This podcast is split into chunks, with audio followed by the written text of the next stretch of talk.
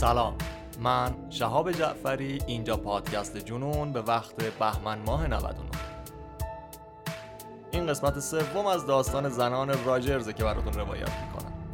این داستان بر اساس نوشته فرشتگان و شیاطین که توی سال 1998 برنده جایزه پولیتسر هم شده براتون تهیه شده.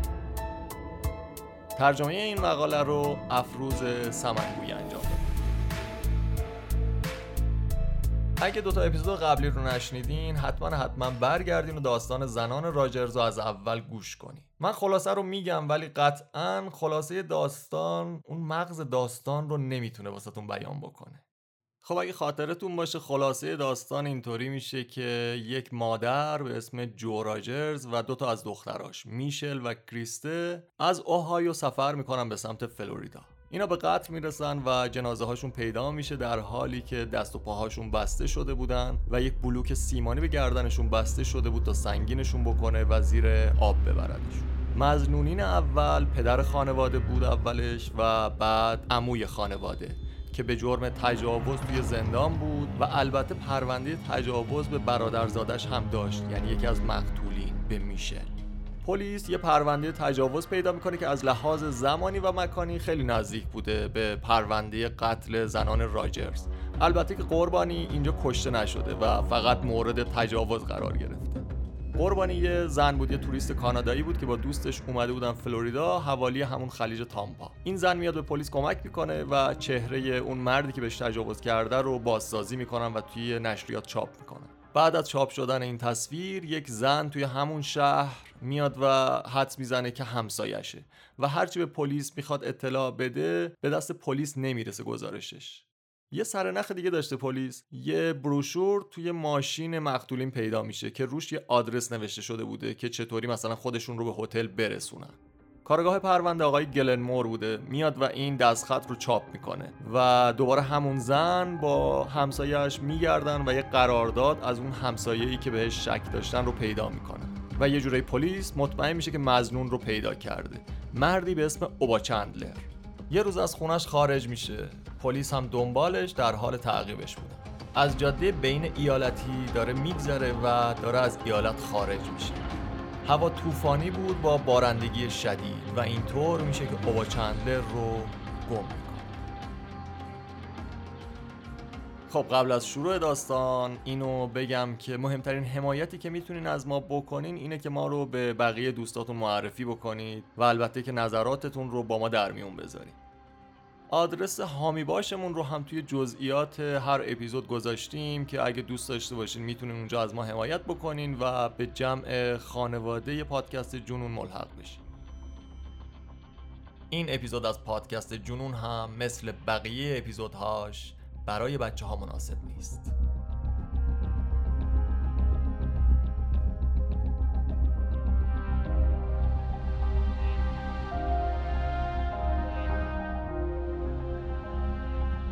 کاراگاه گلنمور هم مثل بقیه افراد تیمش ناامید بود و ناراحت. هیچ مدرکی هم پیدا نمی‌شد که چندلر از عملیات شناساییش بو برده باشه. یه کورسوی امید فعلا فقط این بود که همسر و دختر چندلر هنوز تو خونه بودن. خب این نشون می‌داد که احتمال برگشتن مظنون هنوز زیاده. تنها کاری که پلیسا می‌تونستن انجام بدن این بود که منتظر بمونن. اعضای تیم ویژه جمع شدن توی اون مقر شناسایی و مانیتورا رو زیر نظر گرفتن. گوش به زنگ بودن تا هیچ تماسی به خونه اوبا چندلر از زیر دستشون در نره. روزها همینطوری میگذشتن و هیچ خبری از چندلر نبود. تا اینکه بالاخره یه تماس از شماره تلفنی توی سینسیناتی اون طرف رود اوهایو توی شمال کنتاکی برقرار شد. اف‌بی‌آی چند تا مامور اعزام می‌کنن اونجا اما اونجا چندلر رو پیدا نمی‌کنن. روزهای بیشتری پشت سر هم میگذشتن. روزهایی پرفشار. تا اینکه اوایل بعد از ظهر یه پنجشنبه یک هفته بعد از روزی که واحدهای نظارتی چندلر رو توی طوفان گم کرده بودن یه تماس با خونه با چندلر گرفته شد. از یه تلفن نچندان دور و اتفاقا از خطوط ایالت فلوریدا. درسته چندلر داره برمیگرده سمت خونش. افسرها رو با ماشینای پلاک شخصی توی امتداد خروجی های بین ایالتی مستقر کردن و منتظر مزنونشون موندن. تازه از بزرگراه خارج میشه و توی پمپ بنزین وای میسته. چند تا واحد وارد پمپ بنزین میشن و اطراف کرولای آبی شروع می‌کنن به قدم زدن. یه صدایی از بیسیم رادیویی میگه دستگیرش کنید. بکشیدش پایین. چندلر عقب ماشینش داره قدم می‌زنه که جان هالیدی بهش نزدیک میشه. آقای چندلر شما بازداشتی. دستاتو روی صندوق عقب بذار. چندلر خیلی آروم بود و به هیچ وجه مقاومتی نمی‌کرد. فقط پرسید که به چه اتهام. و جوابش این بود. به جرم تجاوز جنسی.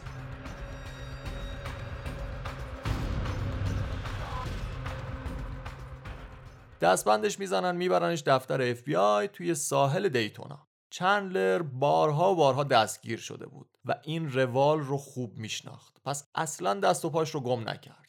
گفت چیزی برای گفتن نداره و درخواست وکیل کرد.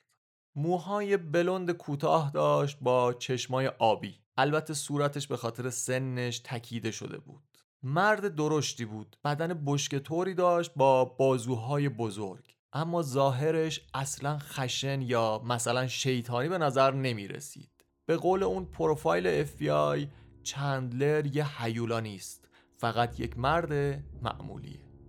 اوبا چندلر رو همون شب منتقل می‌کنن به شهرستان پینلاس. وقتی با ماشین منتقلش می‌کردن چند بار از اینکه دستهاش پشت سرش بسته شده بودن شکایت می‌کنه. میگه اقلا دستبند رو از جلو بزنین. افسر انتقالش جان هالیدی بود همونی که توی پمپ بنزین دستگیرش کرد. این آقای هالیدی از اول پرونده توی این ماجراها بود. یاد اون روزی میفته که جسد زنان راجرز رو از آب گرفتن. به جو میشل و کریست فکر می‌کرد. به اون بلوک های بتونی گردنشون فکر می‌کرد و به دستاشون که از پشت بسته شده بودن. هالیدی به چندلر میگه که هیچ راهی نداره. دستبندها همونطوری همونجا باقی میمونه.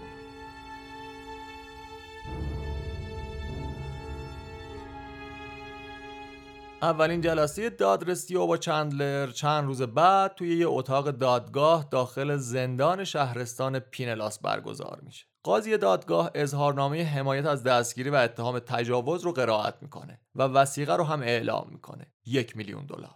همون روز خبرنگارا دم مزرعه راجرز توی اوهایو قوقا می‌کردن.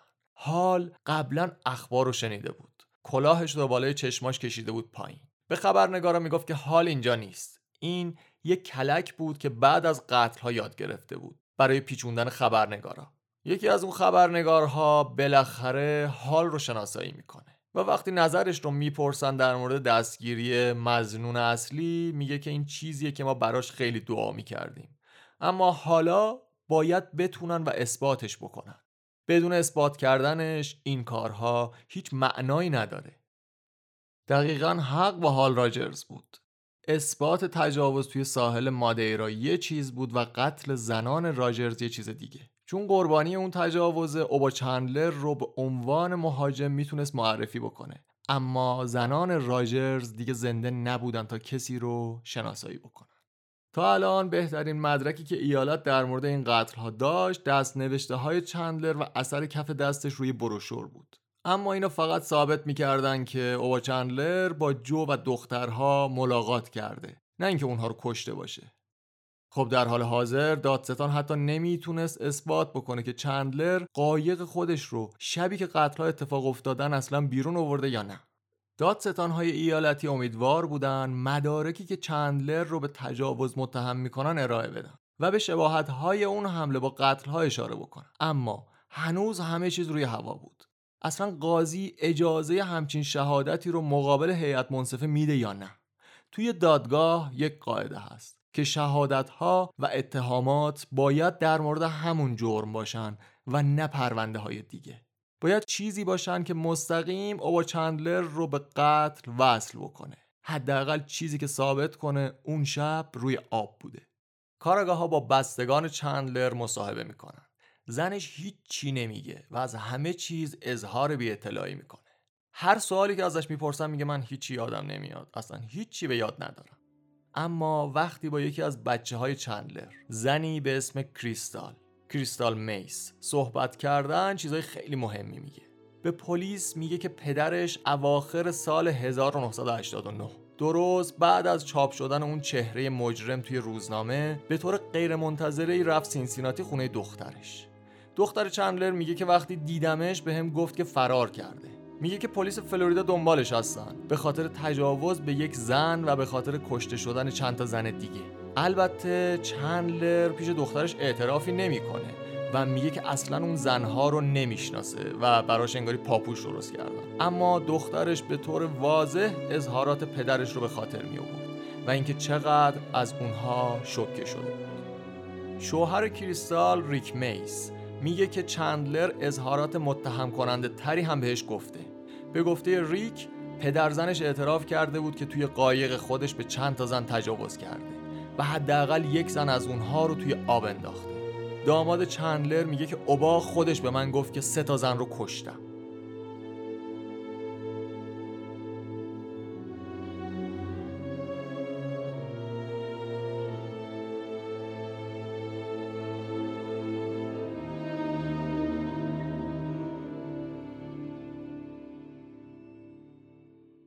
از لحاظ زمانی حالا نزدیک به دو سال مونده بود تا دادگاه اوبا چندلر تشکیل بشه. این یه مورد قتل عام سگانه عظیم و خیلی پیچیده بود. صدها جزئیات برای طرح توی پرونده وجود داشتند و صدها شاهد برای بازجویی و هزاران هزار جزئیات که باید قبل از ارائه به دادگاه سنجیده بشن. مثلا همین اعترافات دختر و دوماد چندلر.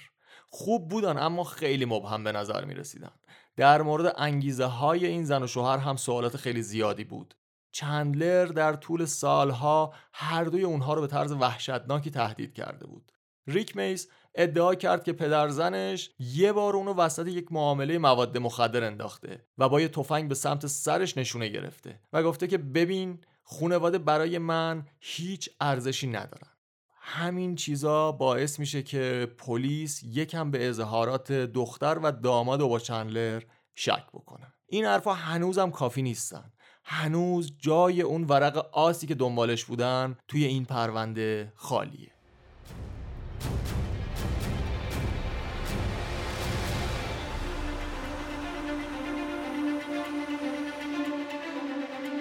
خب میریم میریم تا می‌رسیم به بهار سال 1994 چند ماه قبل از دادگاه. یه آقایی به اسم استیو پورتر یکی از محققای دادستانی ایالتی بود. پورتر در حال بررسی قبضهای تلفن خونه چندلر بود و سوابق تماسهای ثبت شده رو چک می‌کرد. اما دو مورد خیلی مهم توی صورت حساب تلفن به خونه چندلر توی ماههای می و جون 1989 مفقود شده بود. دقیقا ماههای منتهی به قتلها و تجاوز به اون زن کانادایی کاراگاه ها قبلا فهمیده بودن که اون سوابق تلفنی موجود نیستن و بهشون گفته بودن که بخش خصوصی مخابرات فلوریدا اونها رو پاک کرده. با این وجود پورتر آماده تسلیم شدن نبود. توی اپریل 1994 پورتر با اداره مخابرات تماس می‌گیره. میگه که آیا ممکنه نسخه هایی از صورت حساب ماهانه وجود داشته باشن که جایی ذخیره شدن؟ و حدودا یه روز بعد اون شرکت مخابرات نسخه های پشتیبان از صورت حساب ها رو پیدا می‌کنه. استی فورتر با بررسی تماس ها یه چیز تازه کشف می‌کنه و متوجه یه موضوع فوق العاده جالب میشه. توی 15 می 1989 روز تجاوز ساحل مادیرا ساعت 5 و 49 دقیقه بعد از ظهر یه تماس تلفنی با خونه چندلر برقرار شده بود. و باز هم دوم جوان 1989 چند ساعت بعد از ناپدید شدن زنان راجرز 5 تا تماس تلفنی با خونه چندلر برقرار شد توی یک و دوازده دقیقه بامداد یک و سی دقیقه بامداد یک و سی و هشت هشت و یازده دقیقه صبح و همینطور نه و پنجاه و دو دقیقه صبح. همه این تماسا با یه شماره تلفن لیست شده بود. پورتر هرچی سعی کرد نفهمید که این شماره تلفن برای کجاست. 813 223 4 تا 0 استیو پورتر با اون شرکت مخابراتی تماس می‌گیره و می‌پرسه که این شماره و کد مال کجاست. میگن که این یه شماره صورت حساب ویژه است. تحتوشو که در میاره می‌بینی که این شماره اصلا واقعی نیست ساختگیه. این کد توی صورت حساب تلفن ثبت میشه. برای چی؟ برای مشخص کردن تماس های تلفن های دریایی. به زبون ساده اینا یعنی تماس هایی که توی دو شب مهم این پرونده برقرار شده بودن از طرف کسی گرفته شدن که توی قایق و روی آب بوده. با بیسیم قایق به یه اپراتور میگه که فلان شماره رو برام بگیر. اونم می‌گیره و وصل می‌کنه روی بیسیم اما چه کسی از روی آب به خونه چندلر زنگ زده؟ استیو پورتر فشار میاره تا جواب رو پیدا بکنه. اون می‌فهمه که هر کی این تماسهای تلفنی رو برقرار کرده باید با بیسیم رادیویی قایقش به یه اپراتور وصل شده باشه. و این اپراتور تلفن خونه رو می‌گیره و وصل می‌کنه به بیسیم قایق. خب قطعا سوابق تماس های تلفن ها وجود داشتن. قبض های تلفن های دریایی که اپراتور اونها رو مینوشته نه تنها زمان و مدت تماس رو ذکر می‌کنن بلکه نام کسی که تماس گرفته هم می‌نویسن. بدیهیه که فقط کافی یه نگاه به اون قبضا بندازن اما دوباره اون شرکت مخابرات میگه که خیلی دیر شده. اون سوابق قبلا از بین رفتن. ما این همه سال که این اطلاعات رو نگه نمیداریم. خب از این طرف هم استیو پورتر اون شرکت رو هی ترغیب می‌کنه هی تحت فشارشون می‌ذاره که یه جوری پیداش بکنن و نهایتا چند روز بعد یه نفر از اون شرکت از طریق یک مرکز ذخیره سازی یه سری نسخه های پشتیبان رو بررسی می‌کنه و اواخر اپریل گفتن بعد از نزدیک به 6 ساعت جستجو توی میکروفیلم ها اون قبض ها رو پیدا کرد.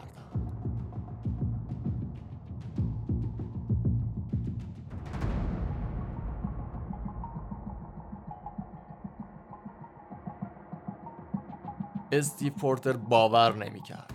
با نگاهی به فیش عوارض مکالمه ای که توی 15 می یعنی زمان تجاوز به زن کانادایی گرفته شده بود متوجه میشه که تماس از یک کشتی به اسم جیپسی وان برقرار شده. شخصی که تماس گرفته بود خودش رو اوبا معرفی کرده بعد میره سراغ قبض هایی که برای دوم جوان بود. همون زمان احتمالی قتل زنان راجرز استیو فورتر دوباره می‌بینه که هر چهار تا تماس به خونه چندلر از قایق جیپسی وان گرفته شده. اما طی چهار تماس اول روی قبضها هیچ اسمی برای شخص تماس گیرنده وجود نداره. اما برای تماس پنجم شخصی که توی قایق بوده خودش رو به اپراتور معرفی کرد.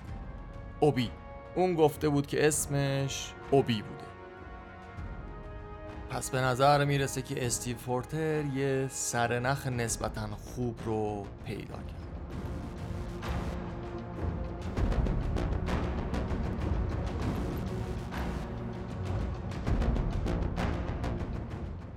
خب از اون طرف تیم دفاع و با چندلر هم بیکار ننشستن. فرد زینوبر وکیل مدافع اصلی چندلر. چند روز بعد که این خبر رو دریافت می‌کنه یه نسخه از بیلیت های عوارض تلفن های دریایی رو می‌خواد. به زینوبر میدن اما از نظر زینوبر این قبض تلفن هیچ چیزی رو ثابت نمی‌کنن. چون که تماس ها می‌تونستن از هر کجایی حتی خیلی دورتر از خلیج تامپا برقرار شده باشن. و هیچکس با قطعیت نمی‌تونه بگه که این تماس ها از کجا گرفته شدن.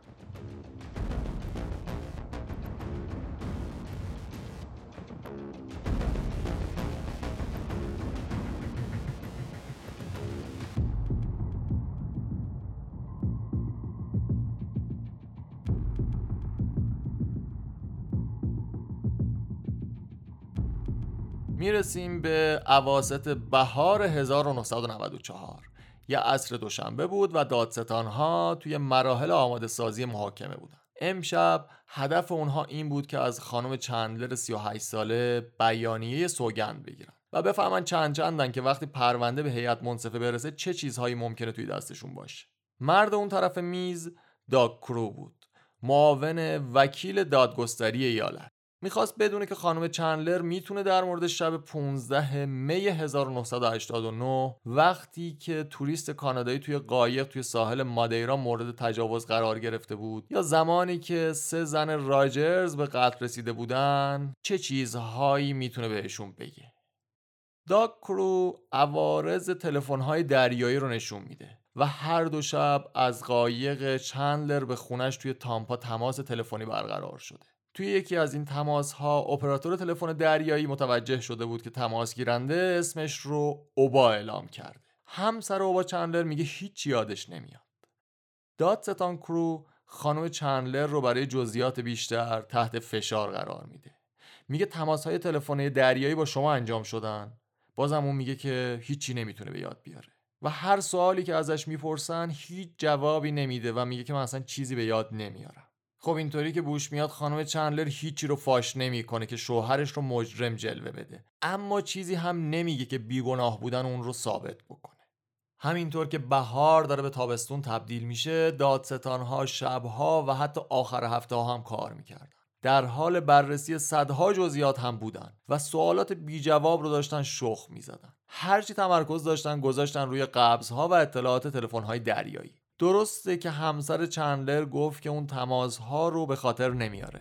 ولی نمیفهمیدن که چرا توی اون شبها.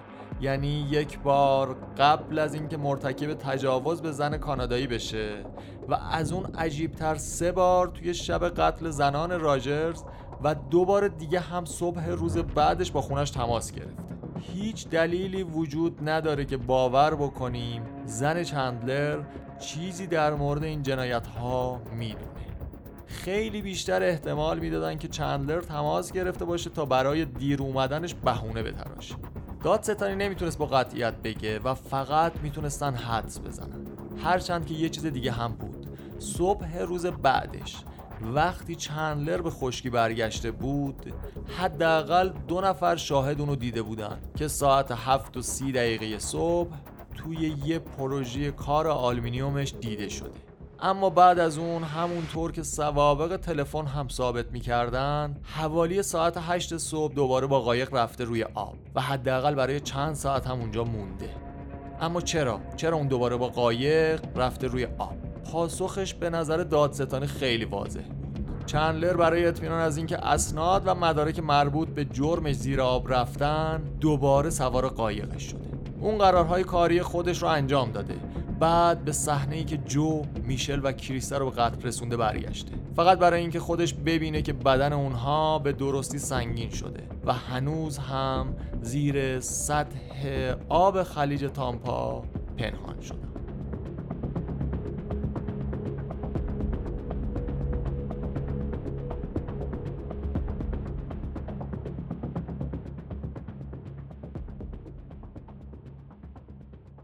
حوالی زمان دادگاه یه خبر منتشر شد.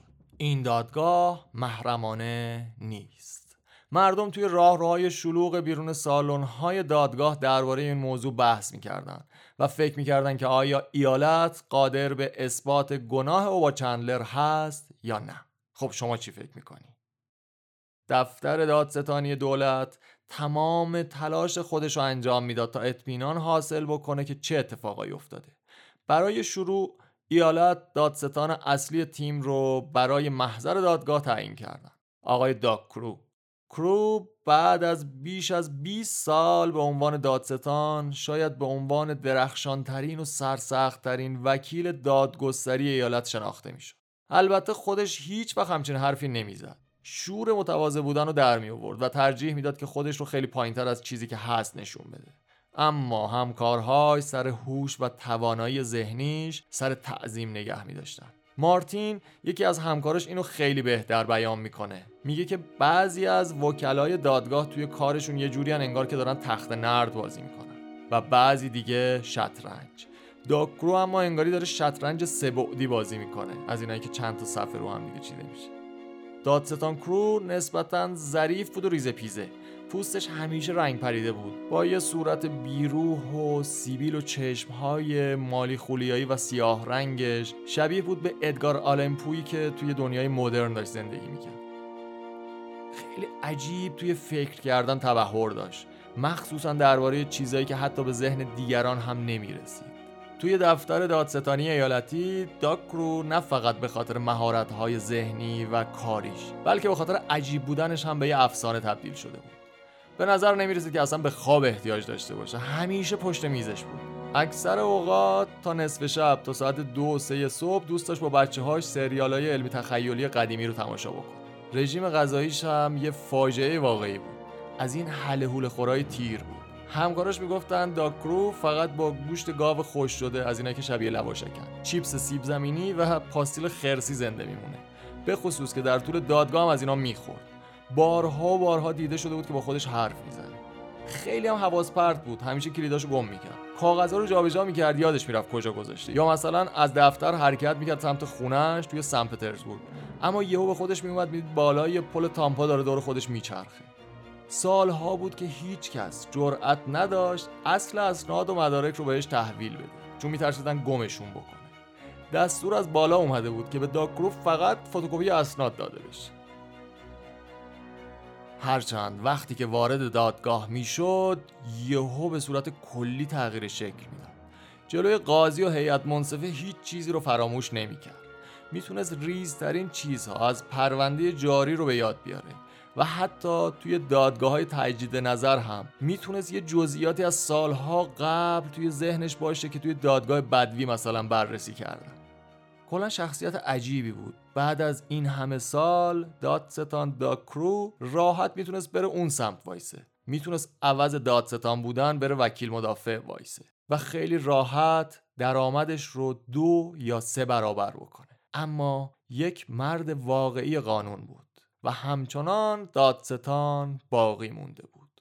چون هنوز فکر می‌کرد که باید به کرامت انسانی احترام گذاشته بشه. پایمال شدن حقوق یک نفر موجب تحقیر همه است و عدالت تنها در صورتی امکان پذیره که حداقل یک نفر حاضر باشه براش بجنگه. این طرز فکر داکرو.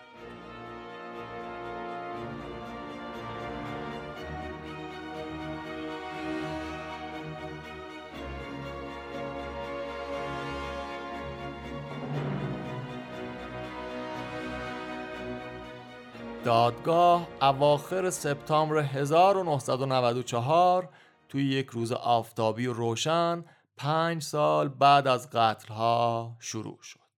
به خاطر تبلیغات محلی درباره این پرونده اعضای هیئت منصفه از شهر دیگه یعنی اورلاندو انتخاب شدن. اووردنشون شهر پینلاس اونجا مستقرشون کردن و برای مدت زمان دادرسی ایزوله و تحت حمایت نگهشون داشتن. بیانیه های افتتاحی داخلی دادگاه توی طبقه چهارم ارائه شدن. ریاست دادگاه خانم قاضی سوزان شفر بود.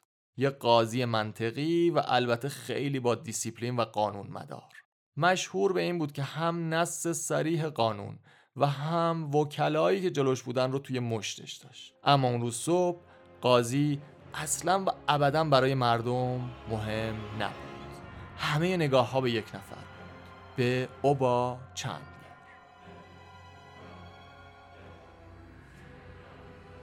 متهم روی صندلی مخصوصش نشسته بود. با یه پیرهن مردونه و شلوار کتون روشن. یه عینک فریم مشکی هم زده بود به چشمش که البته داده بود پایین. یه ذره وسط دماغش نگه داشته. بدون اثری از اضطراب روند دادرسی رو داشت بررسی می‌کرد. با یه بیتفاوتی غریبی که توی صورتش بود. توی محاکمه مرگ و زندگیش یه لبخند ملایم و شیرینی روی لبهاش نشسته بود. لبخندی که ترکیبی از کنجکاوی و البته بیحوصلگیش رو نشون می‌داد.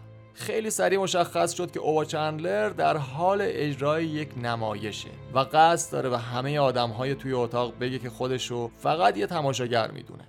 خیلی تابلو می‌خواست مورد توجه واقع بشه. اما اینکه واقعا درونش چه خبر بود هیچ کس نمی‌دونست. دادستان داکرو وقت نگرانی در مورد همچین سوالاتی رو نداشت. اون تمرکز کرده بود روی تشریح پروندهش برای دادگاه. میگه که شواهد نشون میدن که این سه زن به روشی از پیش برنامه ریزی شده توسط این مرد کشته شدن. بعد اینجا به طرف متهم اشاره می‌کنه و ادامه میده که امروز اوبا چندلر روبروی شما توی دادگاه نشسته. دادستان کروز صداش رو با احساس بالا و پایین می‌بره تا ذهن اعضای هیئت منصفه رو با خودش همراه بکنه و با خودش ببره توی شواهدی که داره ارائه می‌کنه. میگه که با استفاده از قایق توی تاریکی مطلق قاتل مرتکب جنایت شد. توی آبهای آزاد جایی که شاهدی نبود که قربانی ها رو نجات بده شاهدی که ببینه یا بشنوه که چه اتفاقی افتاده قتل ها انجام شد گام به گام کرو توضیح میده که کاراگاه ها چطور شباهت های قتل و تجاوز به جهانگرد کانادایی رو کشف کردن.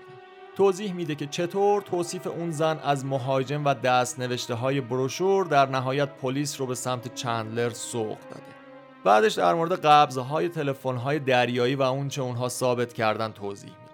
همینطور فاش می‌کنه که یه شاهد مردی که زمانی برای چندلر کار می‌کرده شهادت میده که چند ساعت قبل از قتلها او با چندلر بهش گفته که یه قرار ملاقات داره برای دیدن چند زن. دادستان کرو قول میده که اعضای هیئت منصفه همه این موارد رو خواهند میگه که شما حتی حرفای زن کانادایی رو هم خواهید شنید. اون توی جایگاه شاهد قرار می‌گیره تا تجربه بدترین روز زندگی خودش رو با ما به اشتراک بذاره. تا شما دوازده نفر عدالت رو به دست بگیرید و به یه حکم صادقانه برسید.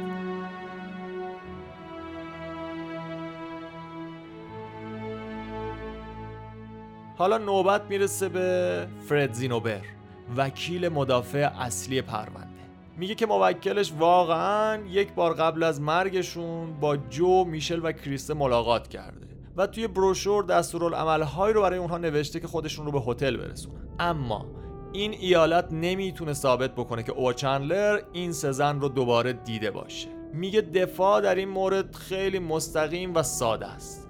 پر واضحه که مردی اشتباهی رو گرفتن و شواهد نشون میده که چیزی قطعی و معتبر کشف نشده که اوبا چندلر رو به قتل زنان راجرز مرتبط بکنه.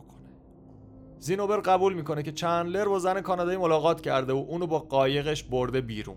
اما میگه ما تیم وکلای مدافعش حتی سعی هم نمی کنیم که به ادعاهای تجاوز جواب بدیم. میگه که چندلر به دلیل قتل ها توی این دادگاهه و قراره برای اونها محاکمه بشه. نه تجاوز به عنف و نه هیچ جرم دیگه. بعد قبل از پایان جلسه اول دادگاه زینوبر میگه که اعضای هیئت منصفه از شخص او با چندلر خواهند شنید. اون خودش توضیح میده که چرا اون شب بیرون روی آب بوده و قطعا بیگناهی خودش رو اعلام خواهد کرد. جلسه اول دادگاه اینجوری با یه معارفه و یکم کری خوندن تموم میشه.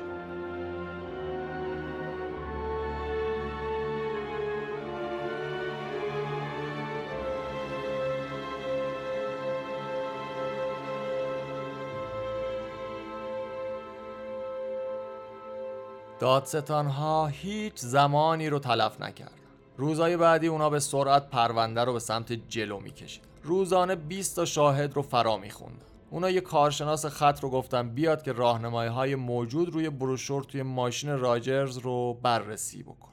یه تحلیلگر اثر انگشت آوردن برای رد کف دست روی بروشور. اپراتورهای تلفن دریایی اومدن برای مشخص شدن تماس چندلر از قایقش به خونه. بعد کریستال میس یکی از دخترای چندلر رو هم صدا کردن چون می‌تونست اظهاراتی که ازش توی نوامبر 1989 شنیده بود رو تکرار بکنه. دختر با چندلر کریستال میس میگه که من منتظر بابام نبودم. یه روز اومد شهر ما و از یک متل به ما زنگ زد. از من و شوهرم خواست که با ما ملاقات بکنه. رفتیم به متلش و دیدیم که پدرم مضطرب و خیلی عصبیه. اتاقش پر بود از فنجونهای قهوه و زیر سیگاریاش پر شده بود از ته سیگار. پدرم حرف هایی زد که ما حاضریم اونها رو توی دادگاه هم بیان بکنیم.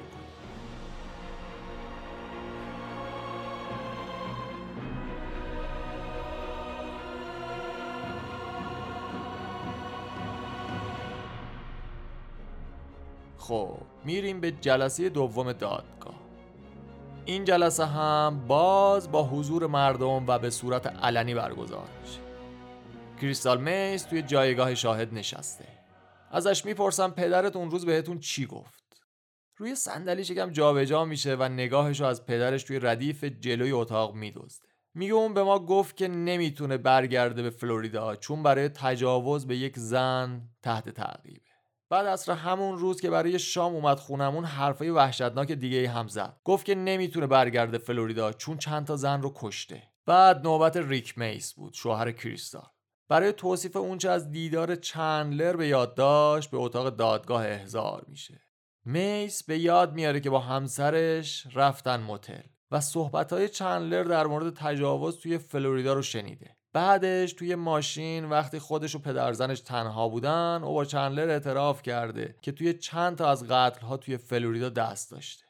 داک کرو ازش می‌پرسه وقتی اونجا بود متهم چیزی به شما گفت که اگه کسی دنبالش میگشت مثلا چه کاری انجام بدین؟ دامادش میگه به ما گفت که به هیچ کس نگین که منو دیدین یعنی شما منو اصلا ندیدین. در ادامه دادرسی همون روز دادستانی سه تا شاهد دیگر رو هم فرا می‌خونن. اینا سه تا زندانی بودن که وقتی که چندلر منتظر محاکمه بود باهاش توی زندان بودن. هر سه نفر شهادت دادن که با گوشهای خودشون شنیدن که اوبا چندلر اظهارات متهم کننده ای رو بیان می‌کرده یکی از شاهدا میگه که چندلر در مورد تجاوز به زنی از یک کشور دیگه بهش گفته. اون گفت که زنی رو روی خلیج برده و بهش تجاوز کرده مرد یه چیز خیلی مهمی میگه. میگه به من گفت که تنها دلیل زنده موندن اون زن اینه که کسی توی اسکله قایق منتظر اون بود. گمون هم یکی از دوستاش. خیلی نکته مهمیه. چون ممکن بود اون زن هم به قتل برسه ولی چون دوستش باهاش نرفته بود روی آب اینجوری شد که جفتشون زنده بود. مرد زندانی دوم شهادت میده که از چندلر در مورد پرونده راجرز شنیده. چندلر با صدای بلند گفته که اگه یکی از زنها البته نگفته که کدومشون مقاومت نمی‌کرد الان توی زندان نبود. بعد شاهد سوم میاد میگه که چندلر در مدت حضورش توی زندان در مورد ملاقات با زنان راجرز نزدیکی استادیوم تامپا صحبت کرد و اونها رو راهنمایی کرده و بعدا باهاشون قرار ملاقات روی قایق هم ترتیب داده بعد مرد سوم میگه یه چیز دیگه هم هست. یه بار یه گزارشی از قتل ها از تلویزیون سلولمون در حال پخش بود. من و چندلر هم داشتیم تماشا می‌کردیم. که گزارش فیلم از اجسادی بود که از خلیج تامپا داشتن خارج می‌شدن. او چندلر به هم گفت که این چیزیه که اونها نمی‌تونن من رو به خاطرش متهم بکنن. میگه چندلر به هم گفت افراد مرده نمی‌تونن از شما چیزی بگن. خب شاهد بعدی که دادستانی می‌خواد بیاد شاهد نسبتا مهمیه رولینز کوپر. کارگری که اغلب توی زمانی که قتل اتفاق افتادن برای شرکت آلومینیوم چندلر کار می‌کرد. این همون مردی بود که دادستان کرو توی بیانیه افتتاحیش از اون صحبت کرده بود. روز قبل از اینکه زنان راجرز ناپدید بشن کوپر در حال نصب یه بخش آلومینیوم اضافه توی یه خونه توی تامپا بود. حوالی ظهر چندلر با چند تا برگه که برای پایان کار مورد نیاز بودن اونجا ایستاده. دادستان ها ازش می‌پرسن اون برگه ها رو به شما داد؟ کوپر میگه که داد ولی اصلا توی حیات نیومد. اون برگه ها رو از روی فنس بهم داد. میگن مضطرب به نظر می‌رسید. میگه آره ازش پرسیدم که چرا انقدر عجله داره و به هم گفت که با سه تا زن قرار ملاقات گذاشته. بعد میگه که صبح روز بعد حدود ساعت هفت و نیم صبح بود که باز هم اوبا چندلر رو دیدم. ازش می‌پرسن که اون صبح چیز غیر معمولی در مورد آقای چندلر دیدی؟ میگه آره خیلی شلخته به نظر می‌رسید. وقتی که ازش پرسیدم گفت که تمام شب رو روی قایق بوده. وکیل اوبا چندلر یعنی زینوبر. تمام سعیش رو می‌کنه تا شهادت کوپر رو تضعیف بکنه. از کوپر می‌خواد که تصدیق بکنه که اونو چندلر بعد از اختلاف نظر در مورد بدهکار بودن چندلر بهش ارتباط کاریشون رو قطع کردن. یعنی سر مسائل مالی بوده یه جورایی که رابطهشون به هم خورده. زینوبر میاد میگه که توی سالهای بعد از قتل کاراگاه ها بارها و بارها از کوپر سوال کردند و اون هیچ اشاره ای نکرده که چندلر در مورد قرار ملاقات با سه تا زن صحبتی کرده باشه. حالا چطوریه که این جزئیات رو توی تابستان سال 1994 پنج سال بعد از قتل ها و تقریبا دو سال بعد از دستگیری چندلر یهو اومده و داره بیان می‌کنه. کوپر تحت تحریک این حرفای زینوبر میاد و توضیح میده که یه شب خیس عرق از خواب بیدار شدم.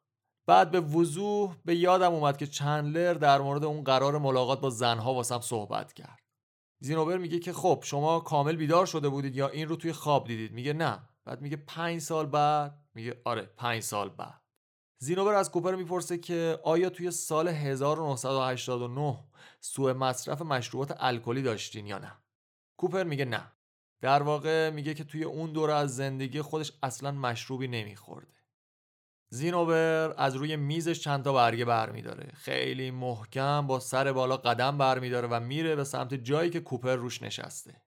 برگه هایی که دستش اظهاراتیه که کوپر انجام داده. توی تابستون سال 1989 توی صفحه 56ش کوپر نوشیدن حدوداً دو بسته آبجو توی هفته رو پذیرفته بوده.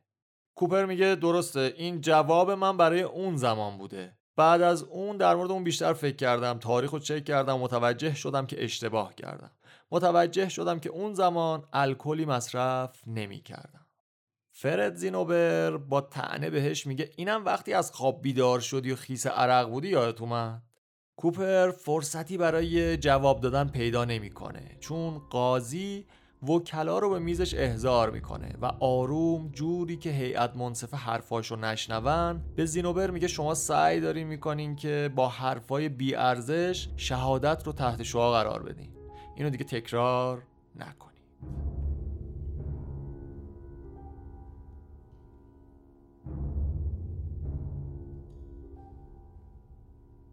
اما اون طرف دادگاه روی صندلی متهم. اوبا چندلر با یه پررویی خاصی داشت بی تفاوتی خودش رو به جریان دادرسی نشون می‌داد. همون روحیه روز اول خودش رو حفظ کرده بود. هر از گاهی یه لبخند عجیب و غریبی می‌زد. گاهی اوقات یه چیزایی یادداشت می‌کرد یا سمت وکیلاش خم می‌شد و توی گوششون پچ پچ می‌کرد. غیر از این زمانها کلا هیچ واکنشی نشون نمی‌داد. شاید ناراحت کننده ترین و بدترین چیز روشی بود که به نظر می رسید چندلر به عنوان گارد داره ازش استفاده می‌کنه. همین خنده ها و بی تفاوت بودناش. این حالت دفاعی هرچی بود خیلی زود تاثیر خودش رو روی هیئت منصفه گذاشت. اعضای هیئت منصفه مخصوصا هشتا زنی که توشون بودن به سختی تحمل می‌کردن یا حتی جرأت داشتن که بهش نگاه بکنن. اونا می‌خواستن از مرد فاصله داشته باشن و یه جورایی باهاش چش تو چش نشن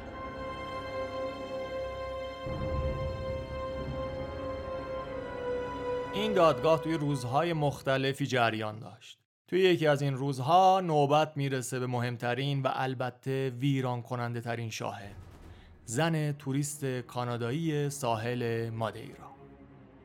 دادستانهای دولتی برای اووردن اون به دادگاه خیلی جنگیده بودن. قبلا هم گفتیم وقتی یه متهم در حال محاکمه است هیئت منصفه به ندرت مجاز به شنیدن شهادت در مورد هر جنایتی غیر از جنایت اصلی است. دلیلش هم خیلی ساده است. اگه قرار باشه یه متهم دادرسی عادلانه ای داشته باشه باید با توجه به شواهد پرونده‌ای که توش متهم شده محاکمه بشه. نه شواهد ناشی از اتهامات دیگه. اما توی این یک مورد خاص دادستان ها درخواست داشتن یه استثنایی از این قاعده براشون در نظر بگیرن. قبل از دادگاه اونا استدلال کرده بودن که جزئیات تجاوز جنسی و این قتلها خیلی شبیه هم و الگوی ثابت و قابل شناسایی هم دارن که ثابت می‌کنه یک نفر مرتکب هر دو جنایت شده. گفتن که برای اثبات این الگو باید مدارک مربوط به تجاوز هم به این دادگاه ارائه بدن. از لحظه ورود این زن به دادگاه حتی وقتی که اون به سوالهای مقدماتی جواب می‌داد می‌شد فهمید که تیم دفاع دچار مشکل شده. اون حالا 29 ساله است متأهل و تحصیل کرده. خیلی هم خوشذوق خوش صحبت و البته خوش برخورد به نظر می‌رسه. اوایلش یکم به نظر می‌رسه که عصبیه اما این مهم نیست. مهمترین چیز در مورد این زن اینه که اون هنوز زنده است. جو میشل و کریس راجرز نمی‌تونن جلوی این هیئت منصفه بشینن و اون چیزهایی که بعد از ملاقات با اوبا چندلر براشون اتفاق افتاده رو توصیف کنن اما این زن می‌تونه. زن با یه صدای محکمی صحبت می‌کنه. توضیح میده که چطور اون و یکی از دوستهاش برای تعطیلات توی ماه می به ساحل مادیرا اومدن و چطوری یه مرد توی پارکینگ باهاشون صحبت کرده و گفته که اسمش دیوه. مرد به اونها هشدار داده که توی منطقه ناامنی اقامت دارید و باید خیلی مراقب باشید. دادستان داکرو ازش می‌پرسه رفتارش چطور بود. زن میگه خیلی دوستانه و خیلی گرم. اون به نوعی اعتماد ما رو به خودش جلب کرد. به نظر می‌رسید که خیلی واسه ما نگران شده. بعد این زن میگه میگه تا می‌رسه به تجاوز توی قایق. دادستان کرو می‌پرسه اینجا چقدر از ساحل دور بودید؟ هنوز نور ساحل رو می‌تونستیم ببینین؟ بعد زن میگه آره ادامه میده که مرد من تجاوز کرد و بعد از اون فیلم ها رو از دوربین در آورد پاره کرد و انداخت توی آب. بعدش هم منو به ساحل برگردون. همینطور که زن داره شهادت میده چشمهاش پر اشک میشن. یه لحظه مکس می‌کنه سرش رو خم می‌کنه تا خودش رو جمع و جور کنه. اما بعد سرش رو بلند می‌کنه و ادامه میده. اینجا واقعا عالی خودش و احساساتش رو کنترل می‌کنه. داک رو میگه من می‌خوام امروز به سالن دادگاه نگاه بکنی و ببینی که آیا می‌تونی اون شخص رو شناسایی کنی؟ توی این سالهای بعد از حمله این مرد وزن اضافه کرده. اما باز هم قابل شناساییه زن سرش رو تکون میده بعد با انگشت به اوبا چندلر اشاره می‌کنه. درسته که شاهد به خودش اجازه گریه کردن نداده اما وقتی که جایگاه رو ترک می‌کنه و قاضی وقت استراحت میده چند تا از اعضای هیئت منصفه میرن تو اتاقشون و اونجا اشک میریزن. اونا در مورد شهادت ها صحبتی نمی‌کنن چون بهشون دستور داده بودن تا زمانی که تمام شواهد به دست نیومدن در موردشون بحث و مشورت نکنیم. اما اما راستیاتش نیازی هم به مشورت نبود. درد و اون نیرویی که زن در برابر اونها نشون داده بود از هر چیزی که می‌تونستن در موردش صحبت بکنن گویاتر بود. توی شهادت این زن هیچ تردیدی نبود. شاهد کاملا غیر قابل شک کردم. غیر از اینها هوش بالای اون زن باعث میشه که اعضای هیئت منصفه یه سوال مهم از خودشون بپرسن. اگه این زن مایل بوده که تنها نه یک بار بلکه دو بار با چندلر بره بیرون که یه بارش هم روی آب بوده. پس دیگه چندلر چقدر راحت می‌تونسته این مادر نسبتا ساده و دوتا دخترش رو فریب بده تا با همدیگه به گشت و گذار دریایی برن.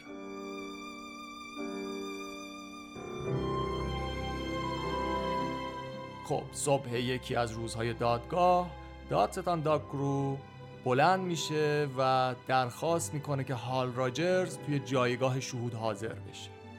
زمان ورود هال راجرز دادگاه ساکت میشه. چکمه های کابوی و کراوات راه راه و کت و شلوار تیره ای پوشیده. طبق معمول چشمهاش هم پشت یه عینک تیره رنگی پنهون کرده.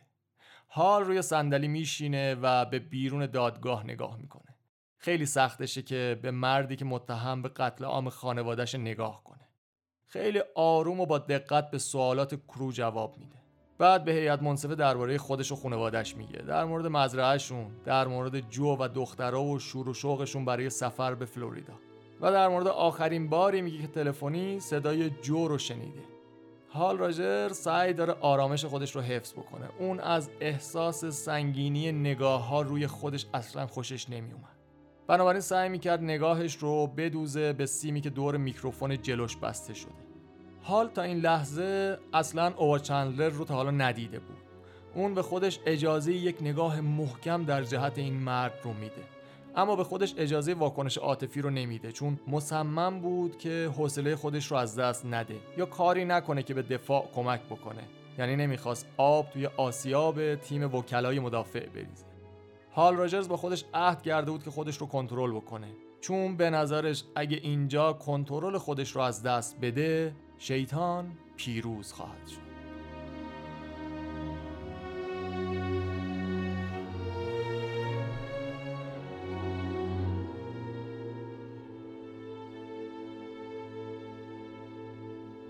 وکیل چندلر فرد زینوبر هر چی که داشت رو می‌خواست رو بکنه زینوبر یه وکیل مدافع با تجربه است. اما وقتی توی این دادگاه به تیم دادستانی نگاه می‌کرد می‌دونست که پرونده‌ای که زیر دستشونه با تلاش دهها کاراگاه و افسر حرفه‌ای پلیس ساخته شده.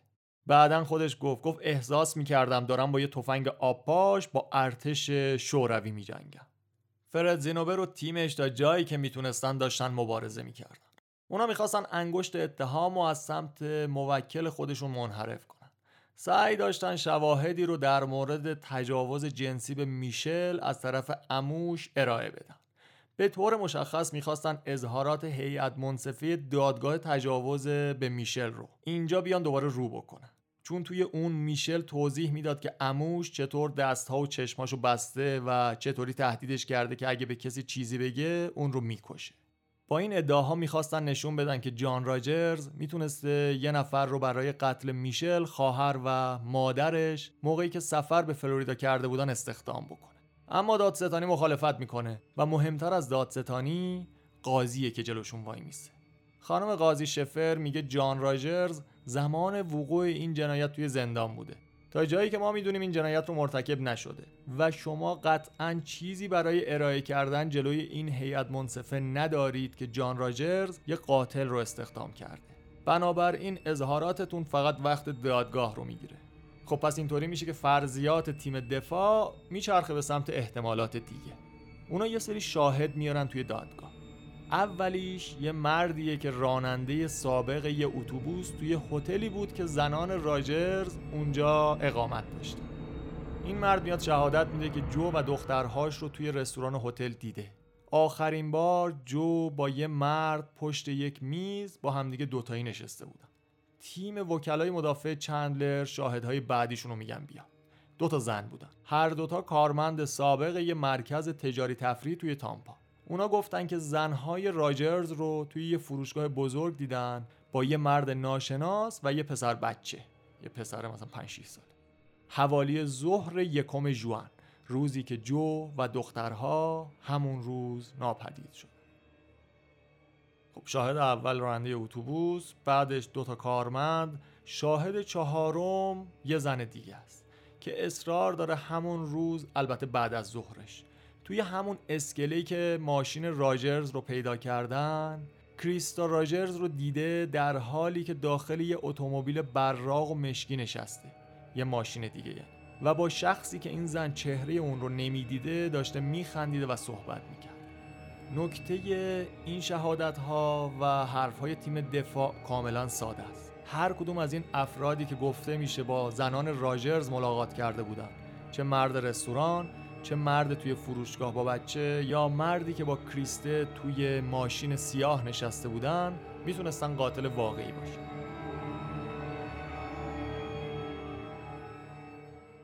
البته این فرضیات یه حفره اصلی هم داشتن که هیچ مدرکی مبنی بر اینکه هر کدوم از این افراد زنان راجرز رو برده باشن رو آب وجود نداره. به علاوه توی بازجویی هایی که دادستان ها از این شاهدها داشتن فهمیدن که این مشاهدات ممکن اصلا اتفاق نیفتاده باشن. شهادت این شاهدها مبهم و بینتیجه بودن. توی بعضی موارد با شواهد دیگه هم مغایرت داشتن. هر تلاشی که وکلای مدافع می‌کردن هر شاهدی که می آوردن و هر استراتژی که امتحانش می‌کردن راه به جایی نمی برد چون نمایندگان دادستانی و دولت کاملا آماده مقابله با این تزها بودن. و در نهایت تنها یک نفر وجود داشت که احتمالا می‌تونست پرده از سوالات این پرونده پیچیده برداره. فرد زینوبر رو به قاضی میگه با اجازه دادگاه شنونده حرفهای اوبا چندلر باش.